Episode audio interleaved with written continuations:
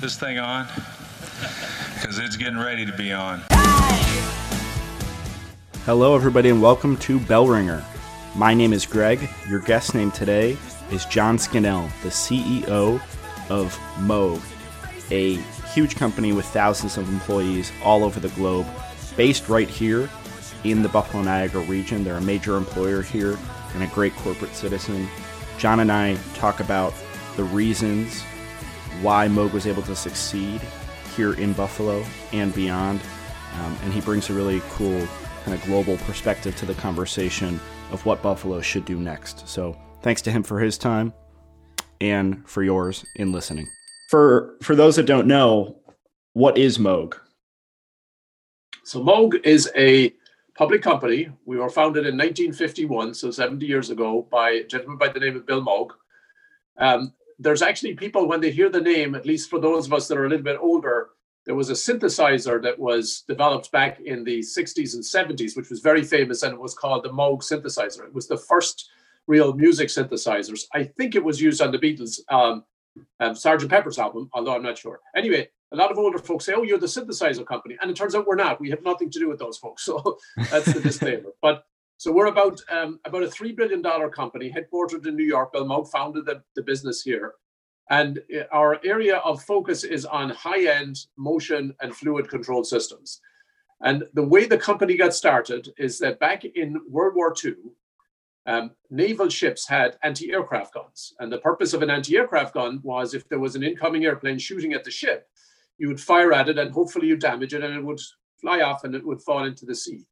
But it turned out that anti-aircraft guns had no value against kamikaze pilots because even if you damaged the airplane, you couldn't take it out of its flight trajectory and it would crash into the ship and you'd lose the ship.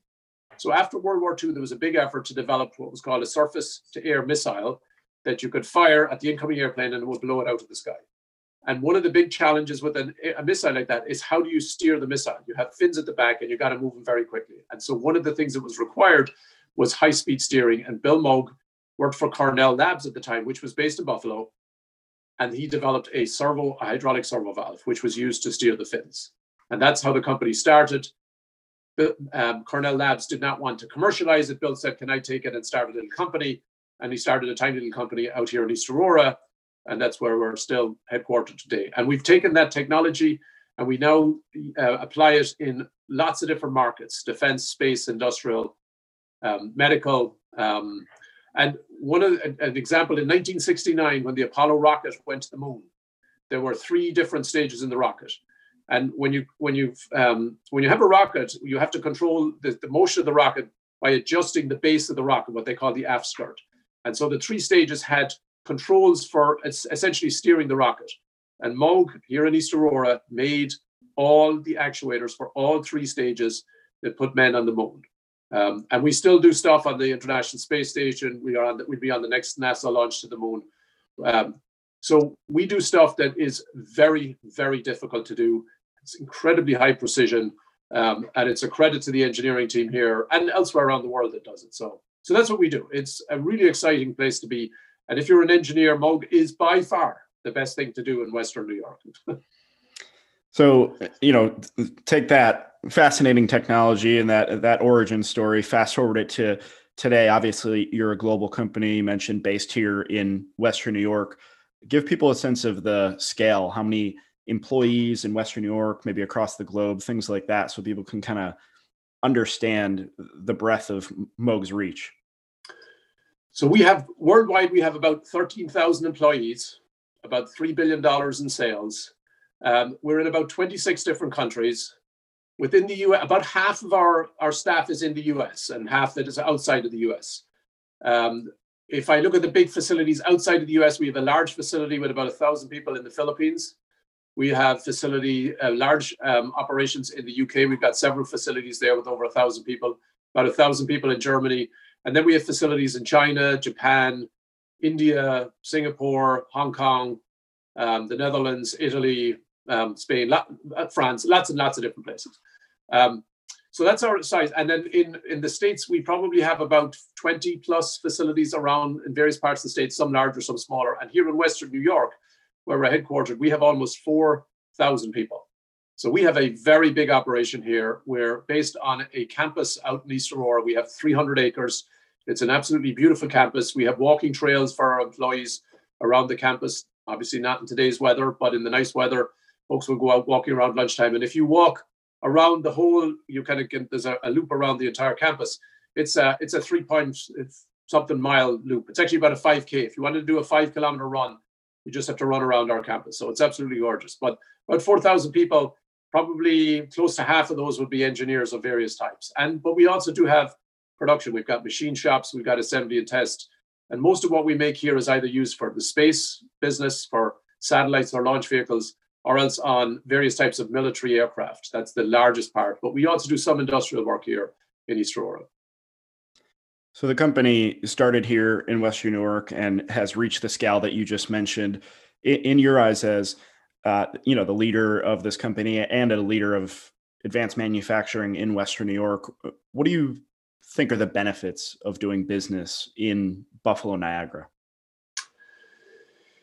Um, so a, couple of things. First of all, because you know we started here, this is where the company is headquartered, and so we've built here. Um, so eh, you know, if we hadn't started here, would we have automatically come here? I don't know, but we have built here, and we've continued to invest here. And even over the years, as we have also set up production facilities in other parts of the world, we've constantly continued to invest in Western New York. And just last year, um, we opened a brand new building. We spent over $40 million uh, on a new investment here, and we continue to make significant investments here. Um, in terms of um, the workforce and the, you know, the capabilities that you have, one of the things I think that you have in Western New York is to some extent a little bit like Greg you described yourself. You have a little bit of a captive um, audience in that there's a lot of folks who want to be here um, because because they're from here. I, I'm the only one that I know of because my wife is Irish as well. I'm Irish, who doesn't have some relation or pull to the, the area. Every time I meet somebody at Moog and they say they they're originally from pick it California or Denver or anywhere, and uh, they've moved to Buffalo, I say, well, do you have a friend or a partner or a significant other who's from Buffalo? And they say, oh yeah, yeah, yeah, I've got. Or I went to I went to school here and I and I stayed here. So if you're here, it's wonderful. I think it's a wonderful place to bring up children. It's the cost of living is very affordable. We don't have the traffic problems that you have in the big cities. Um, and if you can get a job with a company like Moog, if you're an engineer and you, are looking for really exciting engineering work, you don't have to be in Silicon Valley. What we do is the very leading edge of the types of in the areas that we're involved in. We make the absolute best stuff in the world. So there's this wonderful opportunity with the talent that wants to be here to take advantage of that. And I think if we were in Boston or you know in Silicon Valley or someplace, you have this competition for talent with all of these other companies, which drives costs up, which drives the cost of living up, which drives people and they jump around. And so by being here and, and really investing for the long term here, I think we we have the advantage that there is wonderful talent here, like there is in most places. And you just have to um, tap into that talent and then give people a really interesting job and a really interesting thing to do. And, and one of the things that we do at Moog, we one of our mottos is we want to be a great place to work. We actually want to be hopefully the best place that anybody has ever worked, that they when they come, they'll stay. And so a lot of the people here, particularly, but most of our facilities around the world, have spent a very long time with the company because when they join, they join because of the interesting technology, and then they stay because interesting jobs and the culture of the company is all about working together, confidence, trust in each other, and doing really neat things. And so most people stay for a very long time, and, and that, that's wonderful. So you have this stability in the workforce as well. So I think all of those are, are reasons. It, it is less expensive here than it is in California. Obviously, um, that's a that's a good thing. But but it is a question of taking advantage of those folks who want to be here rather than trying to get folks coming from other parts of the country. Every time you know, every now and again we've gone out and we've done a search for maybe a, a very specific um, capability. And if we get folks that are coming from, it doesn't matter, Denver, Boston, unless they have a draw to Western New York, some kind of a personal draw, um, they're likely not to come. They'll go through the whole interview, and at the end of it, they'll say, "Oh, it's in Buffalo. Oh, I'm not coming to Buffalo." This is after we've already brought them here and we've showed them the facilities, and um, because you know the notion is that Buffalo just snows the whole time, now, of course, now that we have a winning football team, that's going to change. But um, So, so there's this. The, people just have this image of Buffalo, and it's not really, it's not always a positive one because the only time we're in the news is when we got a big snow dump. But if people are either from here or they know about Buffalo, they have a connection, they're very willing to come. And then you take advantage of that and, and give them great opportunities. So, well, as as you mentioned, you yourself are someone that lived across the world and and relocated to Western New York for a job opportunity. Without that, you know, personal connection, um, you know, I'm, you're not doing the direct hiring and pitching to these folks. But if you were, what would your kind of sales pitch be to someone that doesn't have a connection? You know, maybe beyond a, a playoff run from the Bills, as someone that lived around the world with stints in you know Ireland and Germany is is now here. What's your elevator pitch to someone? Yeah, I, I would say um, whatever preconceived notions you have of Buffalo, they're probably wrong. Actually, what we have where we have had real success is in bringing people from abroad who don't have the US, haven't grown up around the US, and have this notion of, oh, Buffalo, it's always snowing, it's always cold. Buffalo's not a good place to be. Buffalo's a dying city, you know, Midwestern city. Folks that we've got folks from the UK who've come here, we've got folks from Germany that have come here, lots of different parts of the world, and they're actually excited to come here. Um, and so they don't have that notion. But if you grew up in the US, Detroit is another great example. Folks say, oh my God, you're not going to go to Detroit.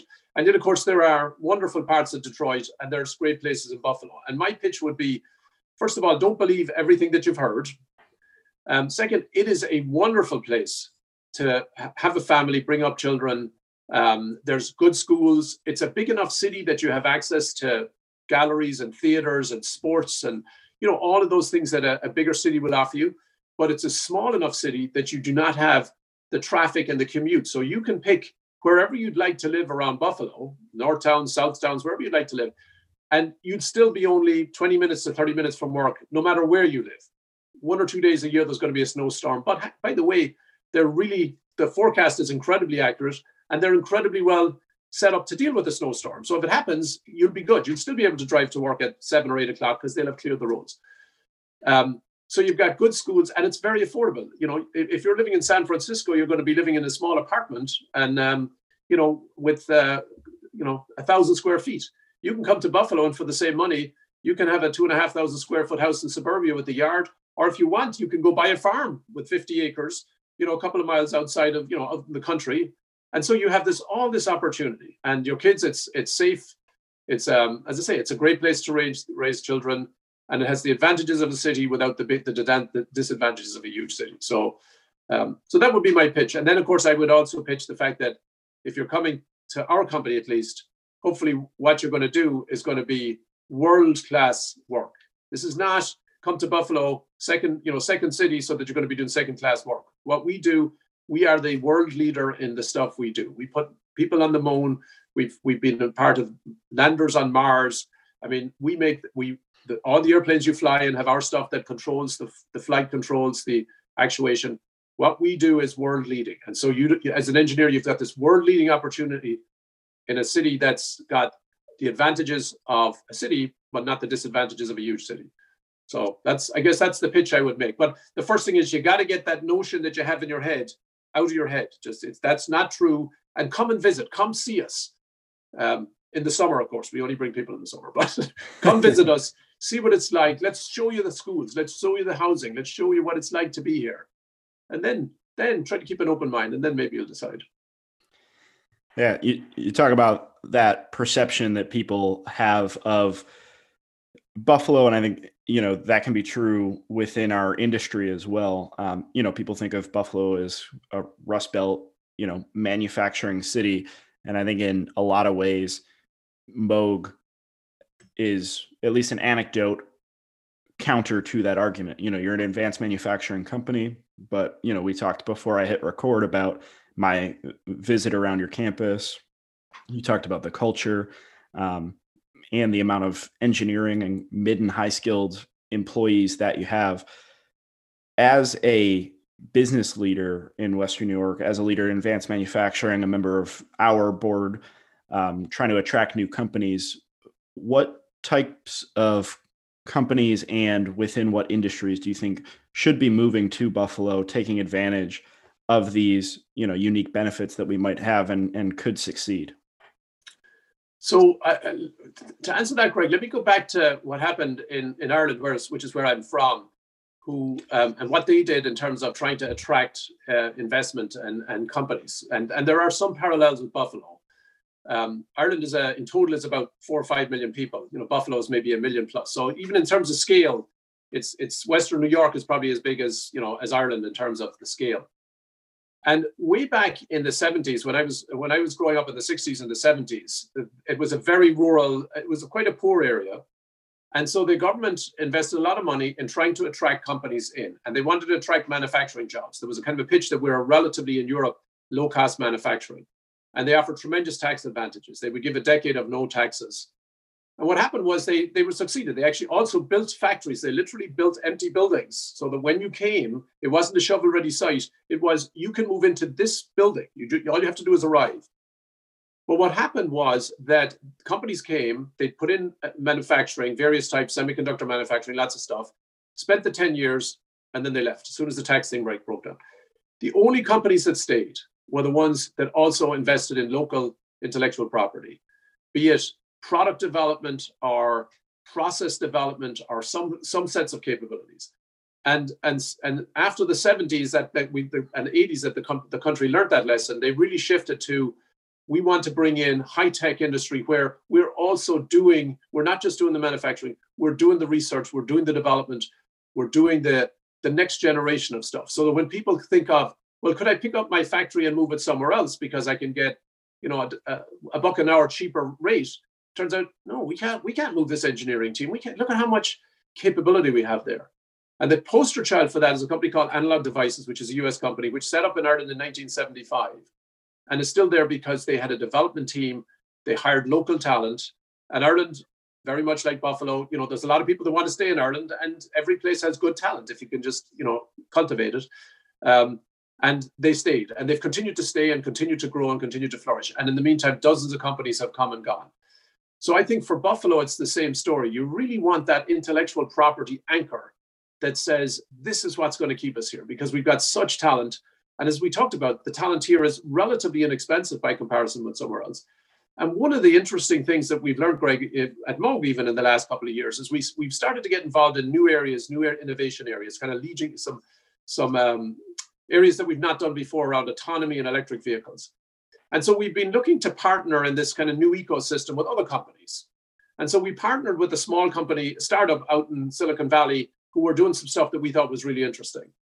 And what we learned over a year or two, we spent a little bit of money with them and turned out it was more difficult to partner with them than we thought. And the work that they were doing, we decided, well, we kind of have to do that in parallel. And when we started, we thought that this is like the, the, the, the grass is greener. Well, we thought the talent is greener. You know, these folks in Silicon Valley, look at their resumes. Oh my gosh, they've done all these wonderful things they must be so much smarter than we are here in, in, in you know sleepy Buffalo. And because of the need to do it, our folks ended up doing something in parallel. We discovered, you know, we can do that stuff too. It turns out we're actually pretty good too. We don't. So, uh, is there capabilities and skills that we don't necessarily have? Yeah, maybe, but actually, we can learn that stuff too. And so that talent, that that talent that you have in you know locally is really important. And one of the real positives about Buffalo, again, a little bit like Ireland, is we had a wonderful education system and Buffalo has so many wonderful universities, and therefore folks that have been here, so that myth of it just snows in Buffalo is perhaps not there.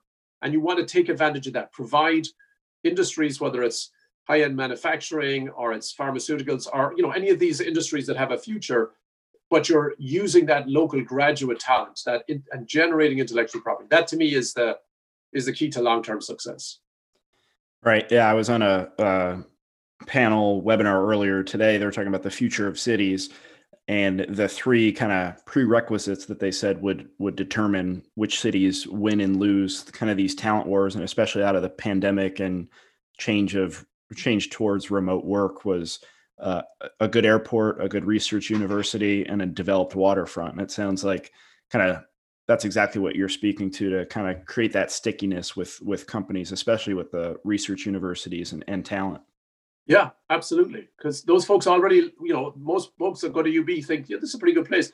We've had folks that have gone to UB, you know, come from India, done a master's or a, a PhD at UB, and then they've joined Moog and then they've stayed with us because UB was their entry point. And UB has an incredible number of foreign students.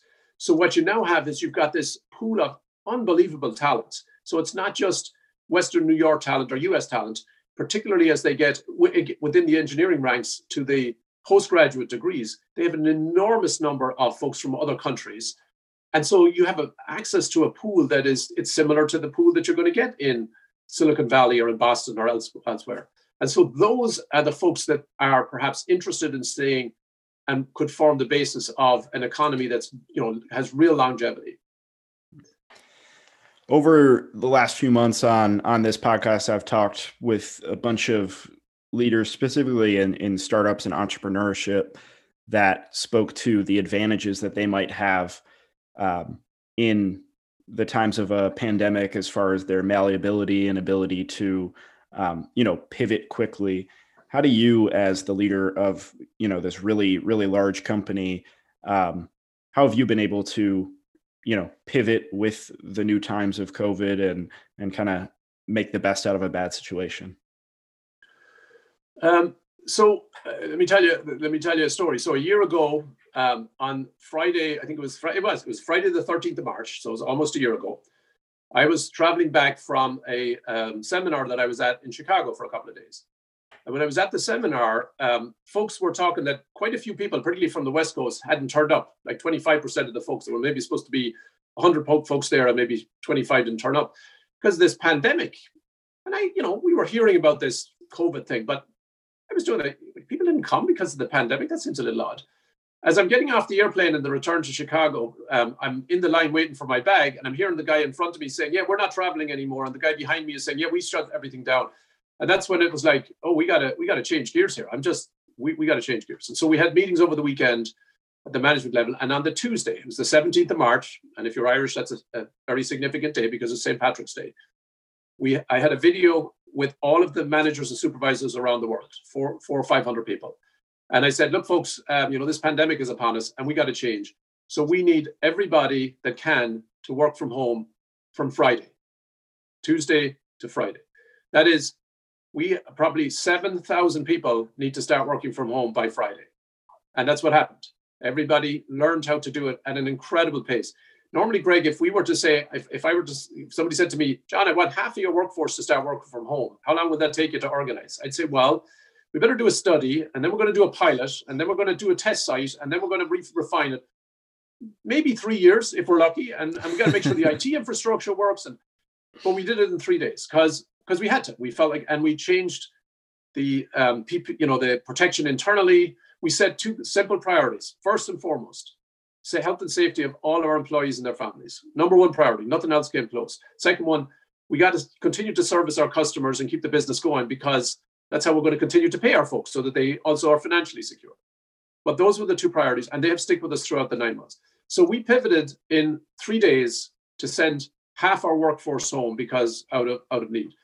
And what's what's been really interesting is, uh, you know, I have the the the title of CEO, but what I've been doing and and the, my the, my senior staff is we're kind of setting direction and policy, but we're also saying, you know, if you're in California or you're in China or you're in India or you're in, you know, the Czech Republic, you got to take this guidance and then you got to turn that into what makes sense for you locally based on the local conditions, regulations, all of these things. And so leadership happens all the way down through the organization.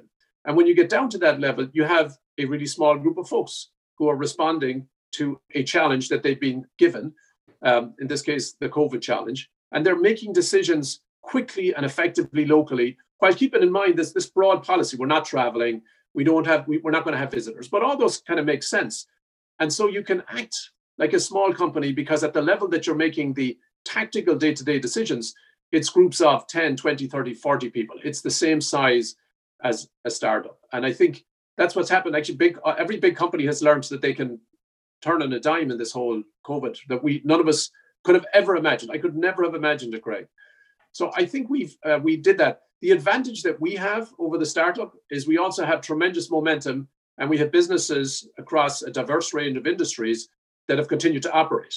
And so um, we can absorb a, a, a, hit like this. And we've been lucky because 60% of our business has actually been stronger through the, the pandemic. We've had a couple of businesses. We're in the commercial aircraft business. We sell products to Boeing and Airbus. That's way down, over 50%. But we've got a big defense business that's actually up Uh, we got a space business that's up. We have a medical business that's up. So we have the advantage of size and momentum and over the startup where if you're in that particular piece and if that falls apart, you're in big trouble. So there's advantages and disadvantages. Startups clearly can move extremely quickly, but I think in response to the pandemic, we um, we moved very quickly. Great. Well, really uh, appreciate you being so gracious with your time and your commitment to Western New York. Before I let you go, we always end on a couple of hard hitting blizzard round questions. So I will start with if you were a flavor of ice cream, what would you be? Greg, I'm going to fail all of these. Uh, I'd be vanilla, Greg. There you go. Booker Booker TV show that you'd recommend. Oh, uh, so this is very this is uh, politically correct, but if you want to watch a TV show, there's an Irish show called The Derry Girls. I don't know if have you seen it, Greg? I have not. No. It's a series. There's two two things. They're half hour episodes. It's uh, it's how people speak in Ireland, and it is very funny. But I take no responsibility. Do not show it to your children first. It's very funny. It's about girls in a Catholic high school in the north of Ireland during the troubled times when there was a lot of security there. But it's very funny. It's called the Derry D E R R Y Girls. Derry is a city in the north of Ireland. Perfect. Um, text or phone call? Text or phone call, if, in what respect? Which would you prefer to receive? Phone calls are always better because you talk to somebody directly as against a text. Okay. Um, what do you prefer, Bills or Sabres? Given that I grew up playing both those sports and know so much about them, uh, I, I, I, I have, I, I, guess I, I have more of an appreciation of the Bills. Um, but I, you know, I, I, my interest is that you know success for the city. I think the city could do with a, a winning team, and it feels like you know the Bills did really well this year, and so that's always exciting.